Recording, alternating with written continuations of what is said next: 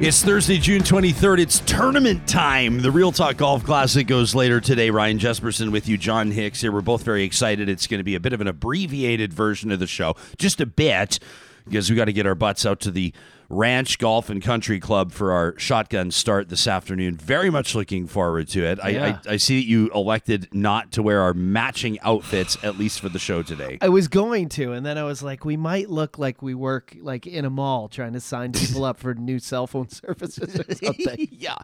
Matching golf shirts, matching pants, yeah, and stark white shoes. It's going to be a great day. We have a packed T-sheet, obviously raising money for our Real Talk Julie Rohr Scholarship, and we're thrilled that we have so many golfers joining us, volunteers, sponsors as well. I see a bunch of names on the T sheet and names on the volunteer sheet, people that I've not yet met, but they're very familiar names. I feel like they're friends already. Yeah. So it's going to be a great day. We're looking forward to it. Rebecca Schulz coming up in just a few moments. She's the recently resigned Minister of Children's Services. No scandal as far as we know. I'm being facetious. She wants to run for the UCP leadership. She is. She declared on Tuesday she's seeking leadership of that party, which, of course, would make her Alberta's next premier, whoever wins. And that's the theme of today's Trash Talk, by the way, a Thursday edition of Trash Talk. And Lonnie is going to be in the spotlight today. I think this might be, maybe not the first in the show's history, because we've been doing it for about a year and a half now, but one of the only times that Trash Talk is one email. But Lonnie wrote us an essay. But it's a good one. This is the email you were talking about. This is the email I was talking about yesterday that touches on the UCP leadership race. And it's bigger than that, though. It's talking about politics and who decides who is installed into positions of power. It's an interesting I don't want to say talking point. That sounds kind of dismissive. But it's a good one because Lonnie is planting the seed in our brains, and we can ruminate on it over the next few days. And then, of course, you can be in touch anytime to talk at ryanjesperson.com. Rebecca Schulz coming up. We're going to show you video that pains my heart. This is just out of New York City. I don't know what the deal is. I mean, we do know what the deal is, but illegal dirt bikes and ATVs crushed by a big bulldozer at the order of New York City's Mayor Eric Adams. Big problem in New York. I was reading about it. Like, is that right? Unlicensed, unregistered, young kids, 15, 14, 16, driving these things around in the back alleys and side streets. So, but yeah, I mean, I get the whole messaging thing. I mean, look at this. We're talking about it way up here in Edmonton, Alberta. It we works. Have no idea. It works. But the idea of just absolutely destroying these machines that were seized by police. Could you sell them and use the money for charity? Could you give them to, could you? I'm sure that maybe they've thought of these things. I don't know, but it's when they see those the so-called street racers too. You know, people that have like the tuner cars, of course. You know, the whatever they are, like the Subarus and the Hondas and all this, slammed with the big exhausts and everything. And sometimes they got the neon lights under. I've always appreciated that touch, the neon lights. It kind of seems like a revenge tactic to me. It does. There's nobody wins. You know? Yeah. It's like the parent that takes the kid's iPad. They've had enough, and they throw the iPad in the pool, and you're like, that is next level. So that's all coming up on Thursday's show today. It's presented by our good friends at Bitcoin Well, who want us to remind you that it's never been easier or more convenient to buy Bitcoin using e-transfer. It's the fastest and safest way to buy Bitcoin online, and you can learn why by checking out the resources on their website, bitcoinwell.com. They want you to know that if you sign up for an account with Bitcoin Well, you can try buying with e-transfer. It takes like 2 minutes the first time. Every purchase after that can be done directly from your banking app. It's the ultimate one-touch Bitcoin buying experience. Never take financial advice from me. Do not take this as me telling you to buy Bitcoin nor sell it if you have it. But if you have questions, I recommend you ask the team at Bitcoin Well. You'll find them on the sponsors tab at ryanjesperson.com. Real Talk starts right now. Here's Ryan Jesperson.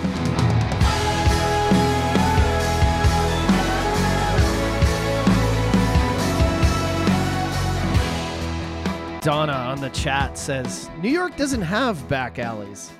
I meant like side streets and stuff. Yeah. See, we don't know anything about New York. We're not there. Is that true? What do you mean doesn't have back alleys? It has to have back alleys. Hardly, I see them in all the... She says hardly any. Okay, I believe it. Well, I think the real estate is pretty packed to the brim in most places. Yeah. Okay. Well, that's an interesting point.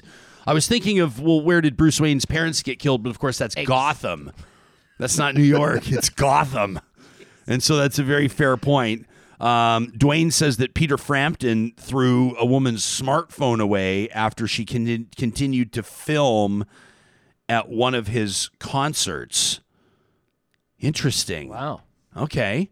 That's an interesting move these days, isn't it? There are some artists, you might be able to cite some specific ones. I can't think of any off the top of my head, but they have these new kind of like they're like industrial strength. They're not Ziploc baggies, but when you go to the show, you check your phone in, you sign your phone in, you put it in one of these, clear bags. Get it out, back out. And basically register it, and you can get your phone back after the show.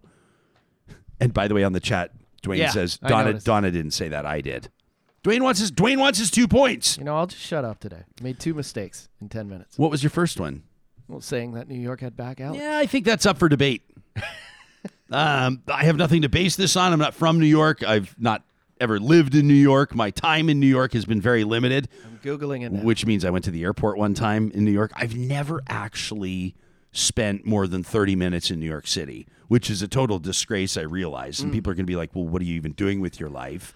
I've never been. I've always wanted to go at Christmas time. Yeah. It's a special place. Incredible. It's a really special place around the holidays. Yeah. New Year's Eve, Times Square. Although my brother went with his wife, his girlfriend at the time, I think, to Times Square for New Year's Eve. And you got to get in place like hours before anything starts if you want to be there. He told me there's like people peeing and empty, they had like their empty Sprite bottles and they're going pee there because they didn't have time to go find a washroom because they'd lose their spot. And I thought that sounds kind of a little bit miserable, but being there during the celebration would probably be pretty cool. Yeah, you'd want to be able to say I was there, right? Jillian says some comedians don't want to be filmed because then they can get canceled over jokes that were taken out of context. Yeah. So I looked it up. There are alleys in New York. Of course, there's alleys in New York. Majority of them are in the outer. They're not like Manhattan. There's hardly any. Now, do we know if these illegal dirt bikes are being driven anywhere other than rumored or reported alleyways? Perhaps they're also being driven on the streets of the boroughs. I don't know, but this video is gonna. This video is gonna settle it all. We can just talk about it. Well, I don't want to leave Rebecca Schulz sitting here. She's not here yet. Minister Schulz, when she gets here, we'll get to her. So this is the deal. Do you want to just roll it? Let's do it. Listen, now, for people listening on you can hear this, and what you're hearing is the crunch of like more than. So get this.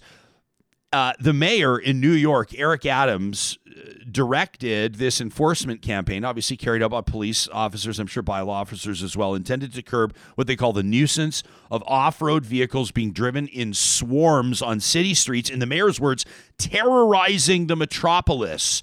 And so this was a sweeping campaign that led to the confiscation of approximately 900 bikes and ATVs. What's the average dirt bike? Like, I'm not talking used. If you talk new, what's a dirt bike? 6, 7, 8, 9. I'm sure that there's dirt bikes. $2,000. There's probably dirt bikes that are 15 grand. I'm sure you can get it used, but these don't look used. These look like nice. So let's call these like, is this an average of like $3,000 a bike? I would say something like that. He says it's a public safety issue, the mayor does. And he says it's a bigger issue than bikes just being undocumented. They're operated by uninsured drivers.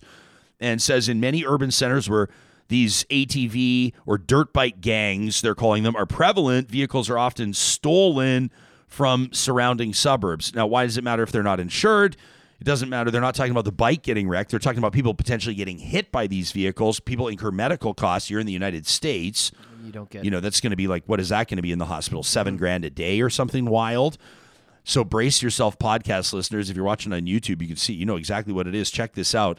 This bulldozer, oh man, there's the mayor waving the checkered flag.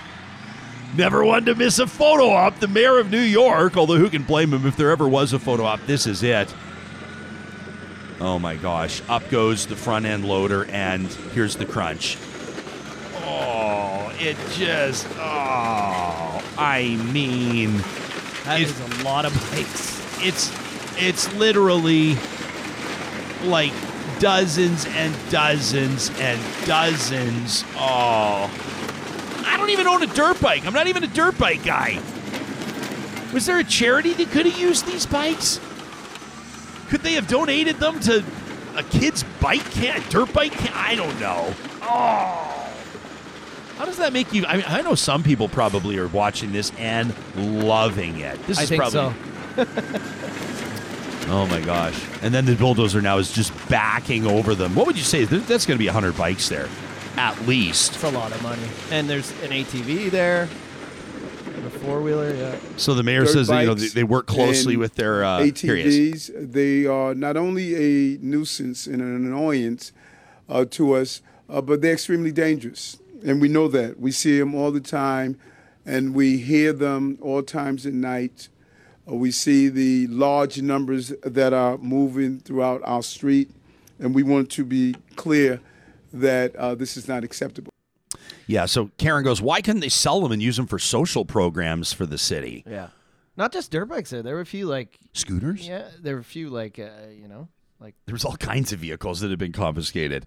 And so I don't know if you can tell, but, by the way that the mayor talks, he's, like, very matter-of-fact. The way that he assesses the situation, he's a former law enforcement officer. Yeah. Maybe that's got to have something to do with this. It was probably, like...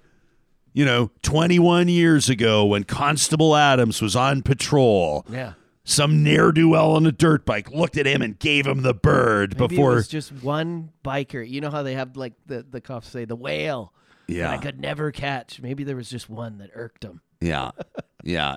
So he was asked by reporters, by journalists, you know, just like people in our live chat right now, he's, you know, whether or not they thought about maybe trying to sell these or maybe trying to, you know, provide venues for enthusiasts, ATV drivers, dirt bikers who want to enjoy their hobby safely and legally, maybe keeping riders off public roads entirely. And he said, I'm dead on with you, said the mayor. I loved riding. Get this. He says, I loved riding dirt bikes when I was a kid. And so I think it's crucial that we have those spaces, and we're going to look at some of the spaces out there to allow them to ride. So that was going on in New York. That's pretty wild stuff. Also last night, I don't know if you're caught up in the controversy, are you, about too many men on the ice? Yes. With the Colorado Avalanche, Game 4 of the Stanley Cup Final. I know Andrew Walker will talk about it today on The Hedge. Sure he will. At thehedgepod.com. 6 Colorado skaters on the ice. Nazem Kadri was the one who comes onto the ice as the sixth player, goes on to score the goal that puts the Colorado Avalanche up 3-1 in that series. And, I mean, if Tampa's going to come back from this, it would be... I think it's pretty lights out now. I think it's lights out. Yeah, it's... I think that Nathan McKinnon and Cale McCarr and Gabe Landeskog in that team. Deserving. I mean, they're the best team in Incredible hockey. Team. Best team in hockey. You and I think we're both kind of hoping to see a three-peat, hoping to see the Tampa Bay Lightning win 3 in a row for the first time, you know, since the New York Islanders did it in the 80s. But I also want, you know, because, you know, for people who don't know, we're here in Edmonton. It'd be great to say we lost to the Stanley Cup champions, right? So Yeah. Well, I guess. Is there solace there? There's a little. It's not a lot, but It's something. Yeah. I'm always intrigued in the different ways that people can find solace. And if something happens to them, We got swept, right? So it'll be like, hey, yeah, we lost to the best team.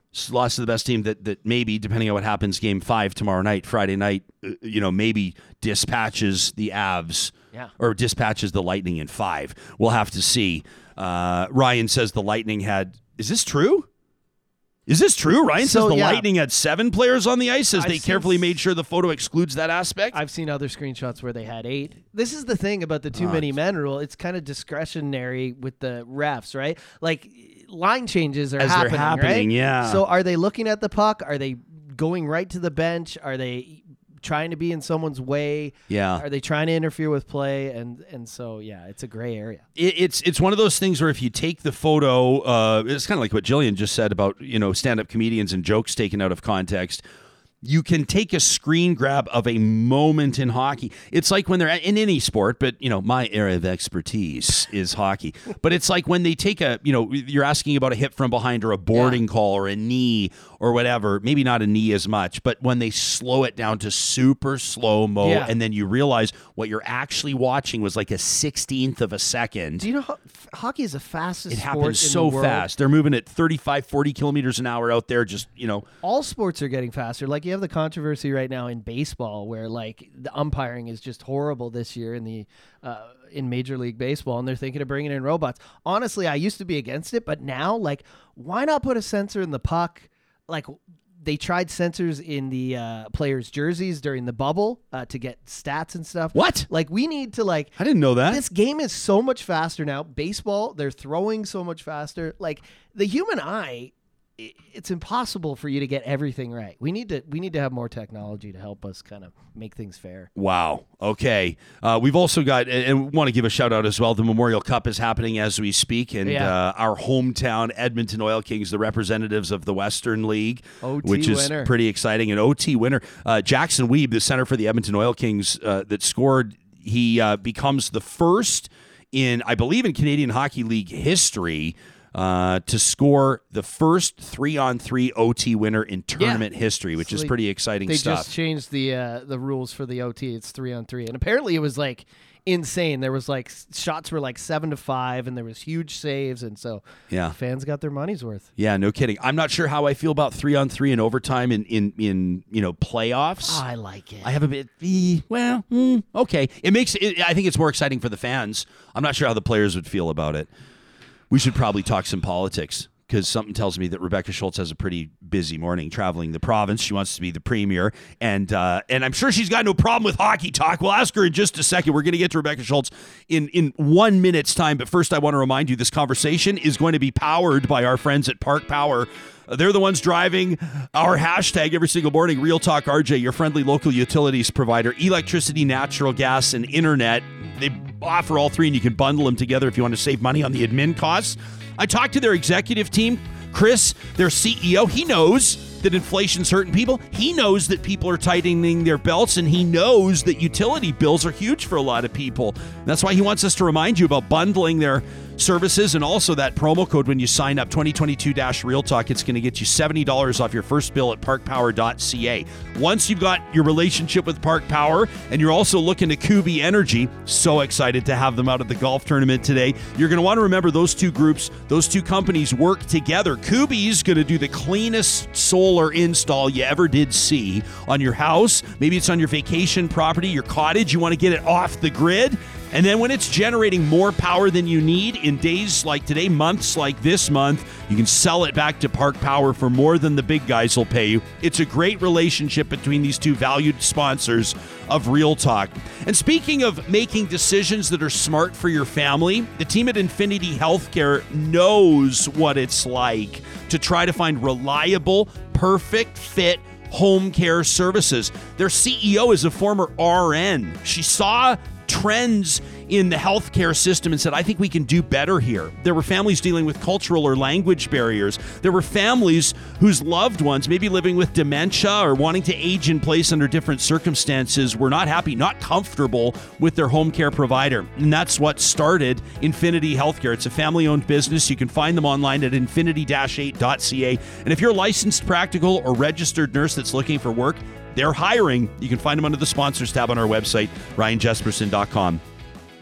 Our guests this morning, we're grateful to have a few moments of her time to connect with the MLA out of Calgary-Shaw. She's just resigned a couple of days ago as Alberta's Children's Services Minister to seek the leadership of the United Conservative Party. Rebecca Schulz, our guest this morning, making her Real Talk debut. It's nice to see you. Thanks for making time for us. Yeah, it's great to see you too. And I love hockey, although I'll admit I kind of checked out after the Battle of Alberta. Yeah, no, I don't blame you. It happened to a lot of my friends. They kind of felt like, and I think that they were maybe lying to themselves a little bit, to be honest with you. But they, because obviously, who doesn't want to see their team win, compete for the Stanley Cup? But a lot of them said they felt like that Battle of Alberta was a pretty high watermark for the season. They felt pretty good about that. Yeah, it was pretty good. And I mean, my next favorite teams were the Bruins and the Leafs. So I had high hopes that whoever would make it through, I would have a really good playoff run, but it didn't really work out that way. Did you have a favorite picked in the Battle of Alberta? Of course, Calgary. Yeah. But I would still, I know a lot of Oilers fans that do not like Calgary enough to continue to cheer for them. I would have cheered for the Oilers had they, moved through the playoffs, but definitely Calgary. This is always an interesting dilemma, and you can gauge it in car flags. You can see what's going on, right? When one of the teams is eliminated, you see how many enemy car flags are flying in those cities. Well, listen, it gives us obviously a perfect launch point to start talking politics. I know that a big challenge of yours is going to be unity. You want to lead a party right now that there's some pretty interesting stuff going on. We talked to Philippe Fournier yesterday out of Quebec, and he's looking at polling numbers. He says that the NDP have been dominating the polls for the last while, but then your boss, Jason Kenney, announces his resignation, and polling starts to turn around for the United Conservatives a little bit. So how are you assessing the landscape right now as you seek leadership of the party? you know, for me, unity is so important because otherwise we will have an NDP government. And I think that really what I hear both from our United Conservative Party members, but also from Albertans, is they want to see a competent Conservative government lead us through this period of economic growth. A lot of the policies that we put in place in 2019 are working. We have more jobs than ever before, really, when we're looking at the last couple of years. We have diversification of our economy, which is something that's been top of mind for people for a number of years. We have the lowest unemployment rate since 2015. Things are looking up, right? People are planning their summers and kids are back in their activities. People are excited. And I think people want to see some hope and optimism. And I think really what's most important for me is uniting the party and keeping our eye on who the opponent really is, which is the NDP in 2023. Do you get the sense that, how do you assess how Albertans are feeling about the United Conservatives right now? Like we've obviously, you're not the first leadership candidate we've talked to. We've had some say that the government, or the party anyway, owes Albertans an apology. Others have said that there's certainly trust issues, there's reputation issues, there's damage that needs to be repaired. I mean, how are you approaching that? You know, trust is something I really want to focus on. I think that oftentimes what I hear is people don't expect a government to make the decisions that they agree with all the time. Nobody expects that they're going to agree with every single decision government makes on any issue, really, or every single issue. So I think where we really have an opportunity is in how we communicate and how we make decisions. And that's really been a big part of the feedback that I've heard, that people want to hear a different tone. When I talk about hope and optimism, they want that coming from their government. They also want, I think, a government that really truly understands the struggles that they're facing as everyday Albertans. And that is really important in terms of how we communicate, to let Albertans know, you know what, we heard you, or to have the humility when we make a mistake as a government or do something that Albertans really don't agree with, to say, you know what, we heard you, Alberta, we maybe got that one wrong. Let's try again. When it comes to the challenge, I mean, you face a challenge that Rajan Sani does, that to a certain degree maybe Leila here does, that Danielle Smith, Brian Jean do not. And that is, I suppose, trying to convince Albertans that you're a breath of fresh air, that you're a new approach here, while at the same time you sat in cabinet, right, through Jason Kenney's administration. So how are you going to convince Albertans that leadership under you would look any different than leadership under the guy that was calling the shots for the, you know, since 2019? Yeah, and you know, it's true. I have sat at the cabinet table, but I think most people know that I was not in the inner circle or in the boys club. That is very, I think, apparent to most people who are following Alberta politics. But at the same time, I've always had a different approach. In our office, we have had a unique approach with media, for example. We try to be responsive. We are transparent. We typically don't say no to interviews, right? We want to build a good relationship. And I think that's going to be a huge shift moving forward. But even in my former role as the Minister of Children's Services, you know, I think having somebody who's willing to have the tough conversations, to be frank, completely transparent, and address some of the issues that we're seeing so that we can, in fact, try to solve them without layers and levels of bureaucracy and years of going around the merry-go-round on policy. People are tired of that. They are tired of talk. They want somebody who will be quick to act and somebody who cares as much about our conservative movement as I do about competent government. I don't know that everybody does know about the old boys club. I don't know that people know much really about how this government operates, because it's not been transparent like it promised it would be. I think a lot of people look at that so-called Sky Palace photo. If I say it, everybody's going to picture it in their mind. They know what I'm talking about with Jason Nixon and Travis Taves and Jason Kenney and a chief of staff and a couple other people out there on that balcony. But what was that like for you? I mean, if you were not in that inner circle, but you've got a prominent file, you were responsible for dealing with Ottawa and coming up with a child care deal. Can you give us a sense, you know, I mean, if you were indeed on the outside of this old boys club, what it's been like to serve as the minister of an important portfolio for the past while? You know, for me, it's all about getting things done. I like to say that my 3 years working in the public service really taught me how to be collaborative, to get things done for Albertans. And I think the childcare deal is a great example of that. that was really where I had a vision, and I knew that it was in the best interests of getting $4 billion back to Alberta of Alberta's hard-earned tax dollars. Was it the perfect policy? No, but I do know that I was respected and my perspective on that was valued, so that I could go and do the good work that I had to do on behalf of Albertans. I think we need to continue to stay focused on what's top of mind for Albertans right now as well: affordability, healthcare, education. People do care, I think, about fiscal responsibility. I mean, but why? Why do conservatives care about a strong economy? Not because I love GDP and labor stats numbers, but because I care about Albertans, because Albertans do deserve to have a family doctor, in or near their communities, that my kids, they're 4 and 7 right now, have a great education, and I want to keep pushing for things like that. But my approach has always been unique. But I have also really valued working with community partners and Albertans to get things done.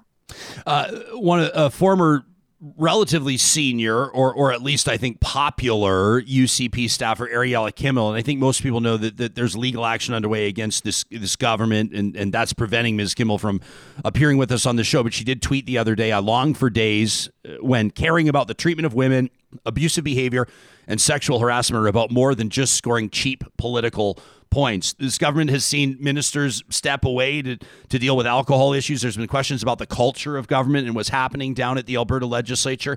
When were you first made aware of allegations about sexual misconduct or other misconduct? And what did you, as a woman in a position of power, do about it? I can't, obviously, given that is in front of the courts, I can't speak to specifics, but Ms. Kimmel did speak about that, and what she said, in terms of my involvement and the timeline and the steps I took were accurate. And I just want to say, when we're talking about women, especially in the conservative movement, I think a race like this, where we're seeing a number of women step up, is very positive. It shows that people want to be part of this party and want to leave and want to see that, they and their constituents are reflected in the candidates that we see coming forward. So I think that this is an exciting time. And I do think that, part of what I have to offer is I do believe in an innovative culture. I mean, I think we have to work hard. There are high standards, of course, for making sure that the government is responding to the needs of everyday Albertans. But I just think it's really great to see so many women putting their name forward. And, even on my campaign, I have tons of smart, driven, amazing women, largely a lot of them who've worked in my office before, but just jump in and help on this campaign. And they're brilliant and hardworking and, certainly respected. Do you think that the next leader of the party needs to be a woman? I think that, I say it's very exciting to see so many women come forward. And I know lots of people are saying that they hope to see a woman. And I think that's exciting, too. I think our party members are going to choose somebody who they think is going to be a competent leader. My hope is that it's not a leader for the next election, someone who can just get us through the next 1 year, 2 years, 3 years, but somebody who can take us through the next 10 years of our conservative movement and bring in a new generation of conservative supporters. Yeah, we I don't know if you've had a chance to read it yet, but Dr. Lisa Young, the political scientist out of the U of C, wrote an opinion piece for the CBC yesterday, where she talks about women leaders in politics and this so-called glass cliff, where a lot of times, women achieve these positions of leadership right before the party tanks. Probably Kim Campbell is the most obvious example. She points to Manitoba's new premier as well. So, yeah, it's an interesting piece. We'll talk to Dr. Young early next week. One of the prominent players in this race hasn't even declared yet. And everybody's wondering what Michelle Rempel-Garner's going to do. It's not a formula of guaranteed success, may I point out. Maybe you want to say the exact same thing. Jim Prentice, may he rest in peace, longtime federal politician, smart as hell, came into Alberta, had a tough time. Jason Kenney, federal politician, formidable, struggled, I think, to see his leadership or his style translate into provincial politics. It's not a guaranteed formula for success that a federal politician can come in and automatically be premier. What are you making of the noise around that potential candidate's entry into this race? you know, I think we've seen historically that Alberta leadership races are unpredictable at the best of times. And so with this many candidates in the race, I think, honestly, anything can happen. I say whoever wants to put their name forward, that is fantastic. I think it shows the diversity of the people in our party, which is a big tent coalition. And so I would say for whoever wants to run, I welcome that. But yeah, I would say that there's also going to be different paths for each of the candidates who've put their name forward, and there are no guarantees. So you released a video just the other day, and you know you I mean, you know what you're doing. Obviously, you're a veteran politician. You know how to connect with people, and you're talking about Justin Trudeau and Rachel Notley and Jagmeet Singh, and you know these are names or words that are really going to resonate with Albertans, right? But there's also people that are going, oh man, like just more of the same. We're just going to keep fighting with Ottawa. We want like a breath of fresh air. We want Alberta to appear to be different on the national stage. How will you put your stamp on this in a way that would reflect Alberta's vibrancy? You know, the young families that move here and live here and work here, and not just make Alberta, you know, the perpetual burr under Ottawa's saddle. Do you know what I'm saying? For people that are just sick of all the warring and the fighting and the political saber rattling, how will you actually get things done if you become premier? Well, I think here's one of the things that I do have to offer that no other candidate does, which is successfully fight for a fair deal for Alberta when it came to the childcare agreement. I mean, look, I wasn't the first to sign an agreement. I know I was, one of the last few, and there was a delay with the federal election. But that wasn't, despite what some would have said around political reasons or, posturing. It was really because we had to make sure that we had a great deal for Alberta parents and families, using common sense and compassion to drive our decisions. What I was hearing from Albertans is that they wanted to see this childcare deal signed. They did not want this money sitting in Ottawa to pay for childcare in every other province other than Alberta. That wouldn't be good for our parents. It wouldn't be good for our economy. But, I would say through that, we got what we needed from Ottawa. We got a deal that respected and reflected the choices that parents were making. We were able to direct more money to low and middle income families and target additional subsidies to those families who really actually do need the help to get back to work. Those are things that other provinces did not get. I just got a call from a reporter last week who said they've heard from operators in 3 different provinces saying that they wish they had the deal Alberta had. I mean, that is an example of where we can fight. And it's about more than a headline or political posturing. It was about delivering results for Alberta families. And for me, the priority is always, who am I here to represent? Who am I here working for? And for me, that's for Albertans. So I will always defend their best interests. But I don't think it means, fighting with people all the time. It's fighting for people to get results. There's a lot of talk, though, and maybe it's one candidate in particular that's furthering this. You're going to talk to your team after and be like, all he did was ask me about all the other candidates. But I'm just curious to know. I want to know where you're different. I want to know how you're different. You and I have never gone for a beer. I've never had a chance to pick your brain. There's a lot of talk about Alberta's sovereignty. And we got into this yesterday. Interesting kind of comparisons, right? Alberta and Quebec, sovereignty versus nationalism, et cetera. But what do you make of all that talk? First of all, I think we've got to make sure that we're not committing to things that, we can't achieve. For me, I will never make promises that I cannot keep.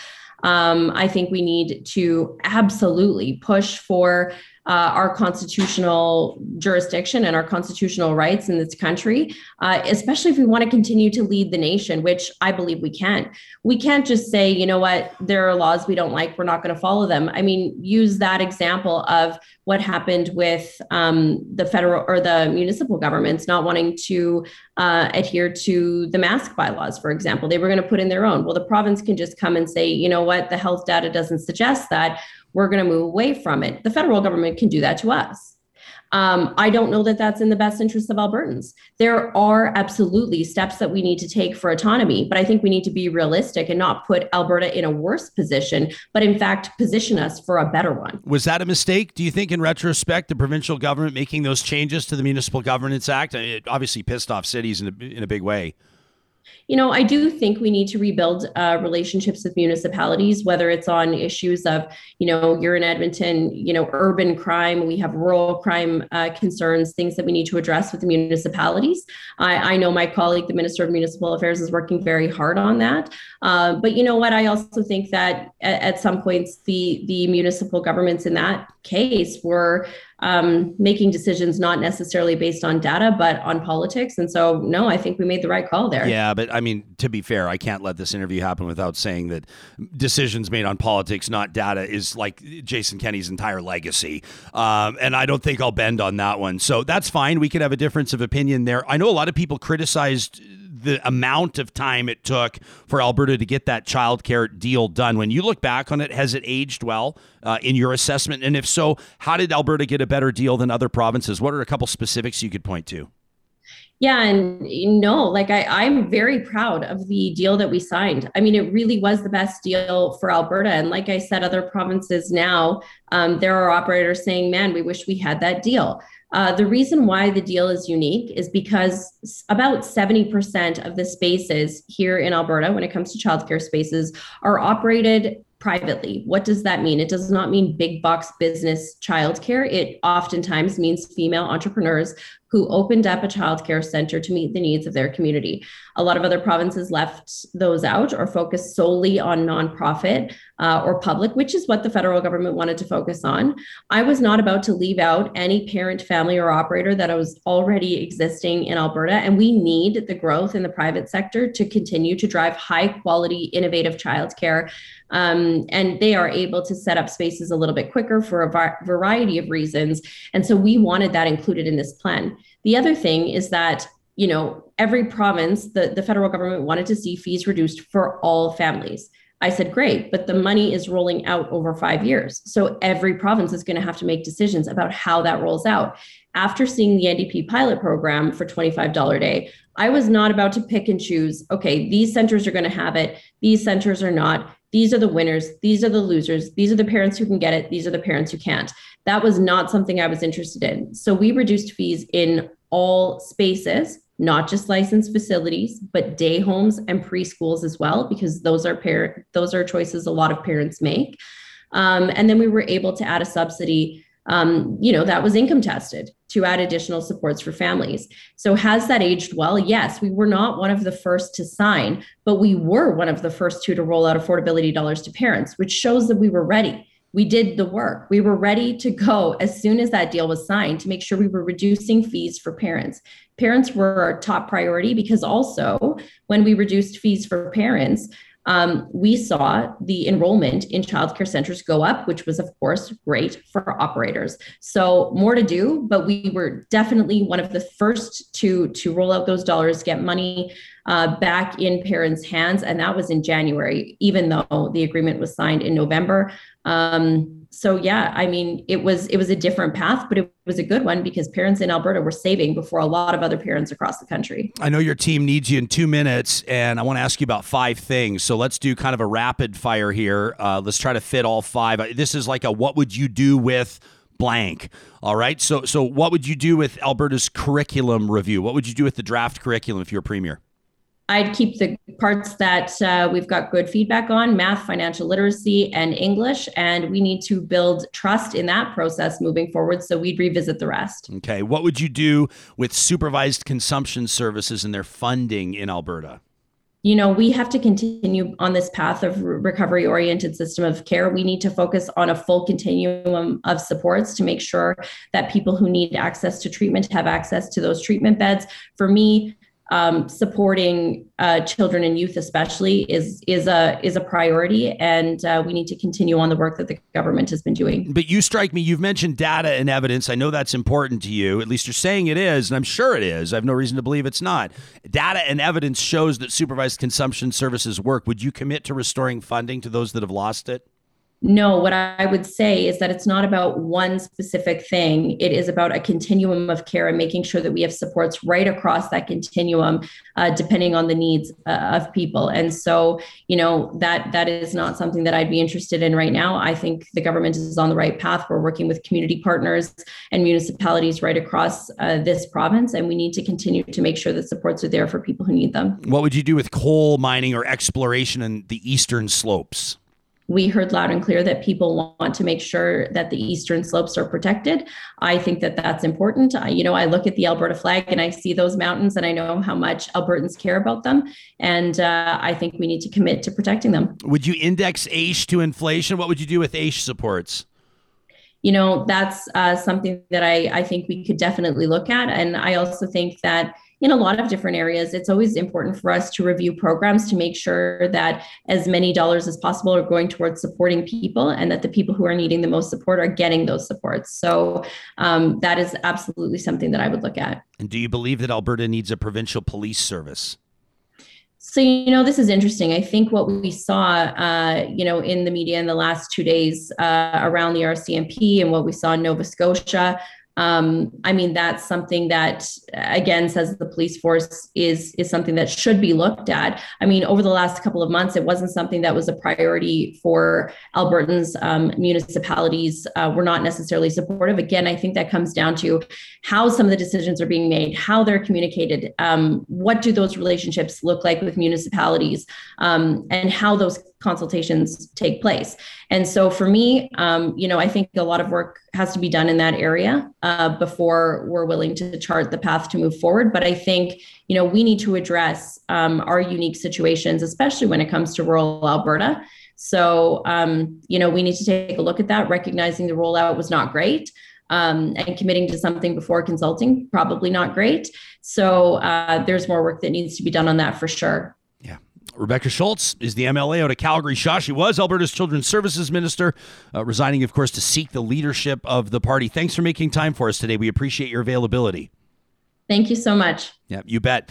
You can let us know what you thought about the interview, how you're sorting this out, if you're either a card-carrying member of the United Conservative Party or if you're considering buying a membership to participate in this leadership race. We always want to know how these interviews are landing with you. What did a candidate say that caught your attention in a good way or maybe a bad way? What's your challenge to those that want to serve the province of Alberta as premier in the highest political office in the context of provincial politics anyway?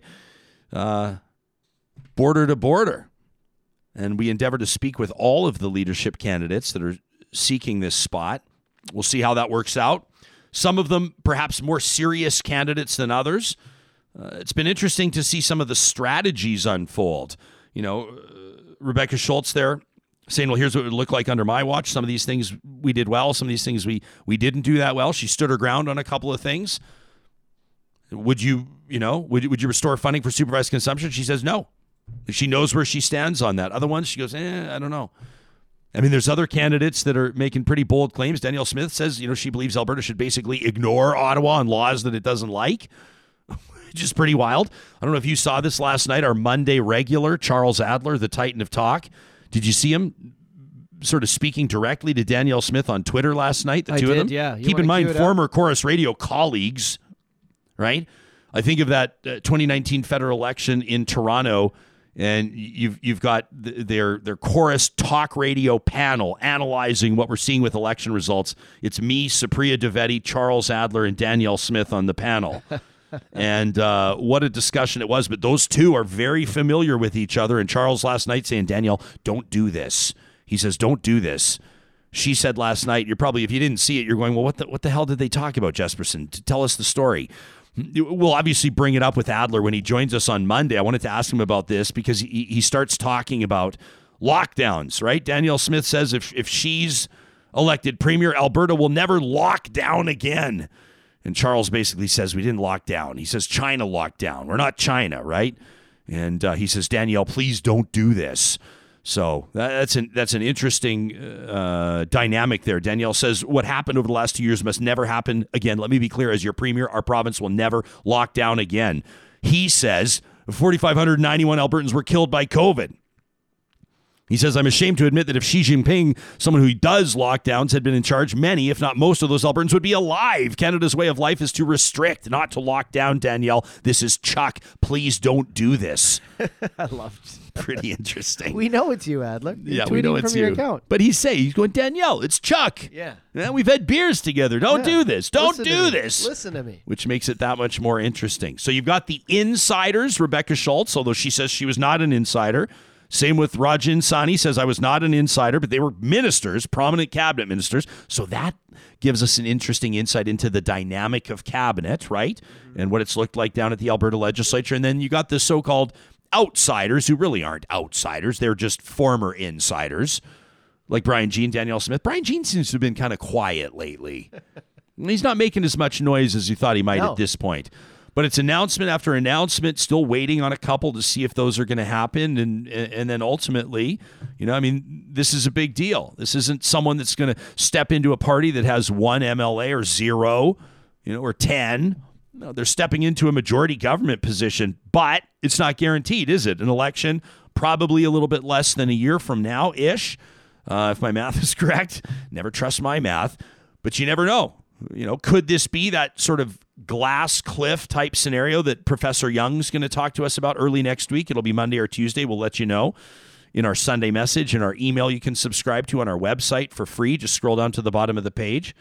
Or will it be, you know, a party leader, a new party leader, relatively speaking, taking this party into a second term, the United Conservative Party's second term. Let's not discount Rachel Notley, a formidable politician here. What are they going to do? Right? Interesting notes from Philippe Fournier yesterday from 338 Canada, who says Jason Kenney's resignation has prompted some people who said that they had fallen out of love or out of like with the United Conservative Party, people who said they were going to move their vote, move their loyalties, you know, worst nightmare for a political party, move their donations and their votes. Now those people are saying, well, if I like the new leader, I might come back. So this is an important leadership race, to say the least. I mean, all of them are, really, let's be honest. Trash Talk touches on this in just a second with Lonnie's email. Before we get to that, though, I want to let you know that our friends at Friesen Brothers, you want to talk about Alberta, I mean, they've been doing business, family-owned and operated for more than 65 years, 16 locations across the province, including that stunning, relatively new store. It's just over a year old in South Edmonton, Rabbit Hill. It's our home store. Johnny goes there for the plant-based stuff. I love it. The pizzas, they've got a whole natural section that is larger than... Isn't it great? It's larger than most other supermarkets you go to. It's great. Yeah, very cool. They've made that commitment to the Alberta-made products. I mean, I'm a big fan of... You know, I've been talking about those Ivan sausages this week. They're going to be serving those on a bun out at our golf tournament today with their big grill. But there's also Alberta-made honey, and they feature Alberta growers, the produce that they're bringing in. It's always as local as possible. I told you I was talking to the guy that was stocking the eggs cooler last time I was in there. Yeah. And I go, hey, honestly, man, which eggs are best? Because I never know. Does anybody ever know which eggs are best? Like, do you want the Comfort Coop eggs, or do you want the free-range eggs, or do you want the brown ones, or do you want the white ones, or do you want... You know what I'm saying? Yeah. And this guy says to me, I told this story once before on Real Talk, the guy says, well, these ones are from half an hour away. I said, good enough for me. You can find them online at friesen.com. At Eden Landscaping, they know that your yard has so much potential. Maybe you know that yourself, or maybe you don't even see it. Maybe you've looked out at that boring spread of sod, that one lonely tree in the back for so long, you've forgotten what it could look like. What about an outdoor kitchen? What about a water feature? What about a kind of a sand area for the kids, or a pea gravel spot, nice area maybe for a fire pit? Mike's done it all with his crew over the last 20 years or so. They're so proud of their portfolio, which you can check out at landscapeedmonton.ca. It's also how you can contact them. It's not too late to get your project started for this summer. We recommend you take your landscaping needs to Mike and his team at Eden Landscaping. Our friends at Local Waste, of course, you know we're going to be talking about them in just a second, presenting Trash Talk. We wanted to remind you really quick that they're always looking for entrepreneurial partnerships. You hear about their acquisitions in Saskatchewan, northern Alberta, the Metro Edmonton region. These are entrepreneurs looking to partner with the family-owned team at Local Waste, and I wanted to remind you that localenvironmental.ca, you can get in touch with them or request a quote today if that's what you're looking for. Proudly family-owned for more than a quarter century. And today, before we get into this... I wanted to tell you two things about the Real Talk Golf Classic. Number one, we're giving away a Jeep today. All somebody has to do is hit a hole in one. That's all that has to happen. And then we're giving away a Jeep from St. Albert and Sherwood Dodge. Really excited to have them there, and we recommend them if you're looking to upgrade your family's ride, looking for something to pull the trailer, or maybe looking to downsize your horsepower based on fuel prices. They'll meet you where you're at Sherwood and St. Albert Dodge. Now, John, we do have a chance now to talk about the Dilly Bar Shooter real quick. And I know that you've been looking forward to this for weeks. This is going to be served today at the Ranch Golf and Country Club by our friends at the Dairy Queens of Palisades, Nemeo, Newcastle, Westmount, and Baseline Road. Are you mentally prepared to have your mind blown? I am. Okay. I'm ready. You realize there's no actual Dilly Bar in the Dilly Bar Shooter? No? No. It's just flavored like a Dilly Bar. I'm going to have to get all the... It's pure exhilaration. Accurate details when I get there. If you're looking for a Dilly Bar, either the original or the dairy-free Dilly Bar, you can find it at the Dairy Queens of Northwest Edmonton and Sherwood Park. And don't forget to check out Dairy Queen's Chicken Strip Basket. Literally the best chicken strip basket on the market. As my son Wyatt says, literally. Now, every Friday, courtesy of our friends at Local Environmental, we give you a chance to get a little something off your chest. Usually they're not this long.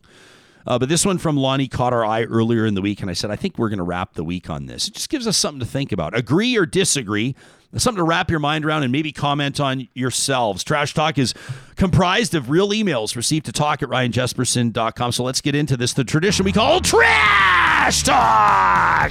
All right, this from Lonnie, who says, I don't know if it's trash talk, maybe it's compost talk, like not as angry, but useful. I said, okay, Lonnie, we can work with that. He says, I've been listening to your conversations with Charles Adler. In particular, on Monday, June 20th, Ryan touched on the UCP leadership race and how whoever wins is going to become Premier. And that's true. Lonnie says, we need to focus on that. Whoever wins becomes Premier. Does that not give anybody pause? Like anybody going, wait, WTF? Like, stop. Let's really think about what that statement says. You know, it's made in full knowledge. I understand current electoral systems and policies. Anybody that says Lonnie doesn't understand how the system works, I do, right? One party and its members, like how many people? A few thousand people are going to decide the next leader. Like, as I refer to them, the next prime diplomatic representative for the province. Like what? Like maximum 10,000 people out of like 4.5 million? Am I the only one that finds that kind of fucked up in a supposed democratic system? It doesn't sound very democratic. Remember, Lonnie said, I already understand how it works. I understand it. You know, but this few people choosing the next leader of the province for everybody else? You know, Ms. Sani touched on this when she was on the show. She unknowingly or maybe knowingly mentioned something that highlights how messed up this is. She said, you know, to paraphrase, Albertans had their say and rejected Jason Kenney. Well, Albertans, in fact, did not have their say. Only United Conservative Party members had their say, right? So in that case, a few thousand people deciding for millions of us. Was that a Freudian slip in suggesting that maybe UCP members are the only real Albertans? I mean, is this how people are viewing this party? Are you only an Albertan if you're a UCP member? We've seen this kind of talk before in politics, and it troubles me. One party or a few thousand people should not get to decide for the rest of the population who the next leader will be. Any party that holds the seat of power where their leader no longer holds that position, whether it's through death or stepping down or voted out by members, you know, if it's greater or equal to 6 months or maybe 12 months from a general election should be called. And by the way, side note, a lot of people want to know from these candidates, if you're elected leader, will you call a snap election? Will you call an election right away, or will you try to put your stamp on it? Back to Lonnie's email, who says, now some are going to say, listen, Lonnie, this is how our system works, right? Okay, we vote for a member in our riding. Stop splitting hairs, says Lonnie. Technically correct, sure. But anybody with a pulse knows that when it comes to elections, whoever's leading the party has an impact on who people vote for in their riding. They're not just voting for the local candidate, not even the party, maybe not the leader, who knows? But I mean, this number is so small, people voting for the local candidates essentially a rounding error. It's the whole chain who you're voting for when you cast your ballot. Individual, party, leader. The idealized world of separating these things can only exist with independent candidates. So Alberta finds itself once again in a situation where a fraction of a percentage point of the population is going to decide who's going to lead this province forward, who's going to be our representative. Every Albertan who believes in democracy should find this troubling. Now, personally, I've always had this belief, but I never really focused on it till Ed Stelmach was elected. My parents were always politically minded. Part of being a responsible citizen, they told me. I bought a party membership for the first time, for the PCs. Now, why my parents did this, I guess, you know, they felt the people of the province not having their voice heard. So if one party's just making a choice, they wanted to buy a membership to participate, to have a say. Now, that creates another issue, having to buy in, to have to vote for Premier. Doesn't feel democratic to me. So the election becomes a way for parties to fundraise. Give us money to vote on who the next leader of the province will be to further enrich ourselves. Doesn't this rub up against corruption? Doesn't it feel like democracy for sale? Lonnie says the moment that Kenney announced he was stepping down, an election should have been called. I don't know about that. All the people of this province should get a say who our primary representative should be to the rest of the country, around the world, not just a few thousand people. I realize this is not the world we live in, but I really think it should be. And then in true Canadian real talker fashion, Lonnie signs off.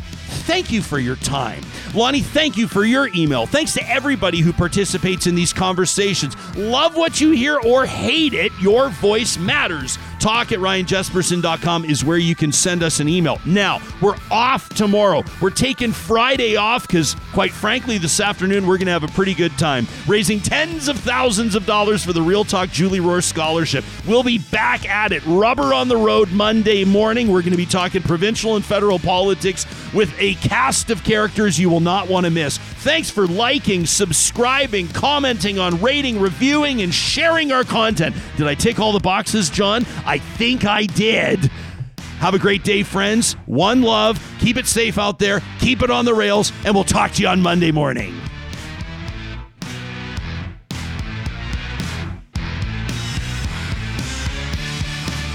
Real Talk is hosted by Ryan Jesperson. Executive producer, Josh Dunford. Technical producer, John Hicks. General manager, Katie Cook-Shivers. Account coordinator, Lawrence Derlego. Human resources, Lena Shepherd. Website design, Mike Johnston. Voiceover by me, Carrie Skelton. Real Talk's editorial board is Supriya Devetti, Ahmed Ali, Brandy Morin, Ann Castleman, Corey Hogan, Harmon Candola, Catherine O'Neill, and Chris Henderson. Member Emerita, Julie Rohr. Real Talk is recorded in Edmonton, Alberta on Treaty 6 territory, the traditional and ancestral territory of the Cree, Dene, Blackfoot, Saulteaux, and Nakota Sioux, home to Métis settlements and the Métis Nation of Alberta. Real Talk is the flagship property of Relay Communications Group Incorporated. All rights reserved. For more, check out RyanJesperson.com.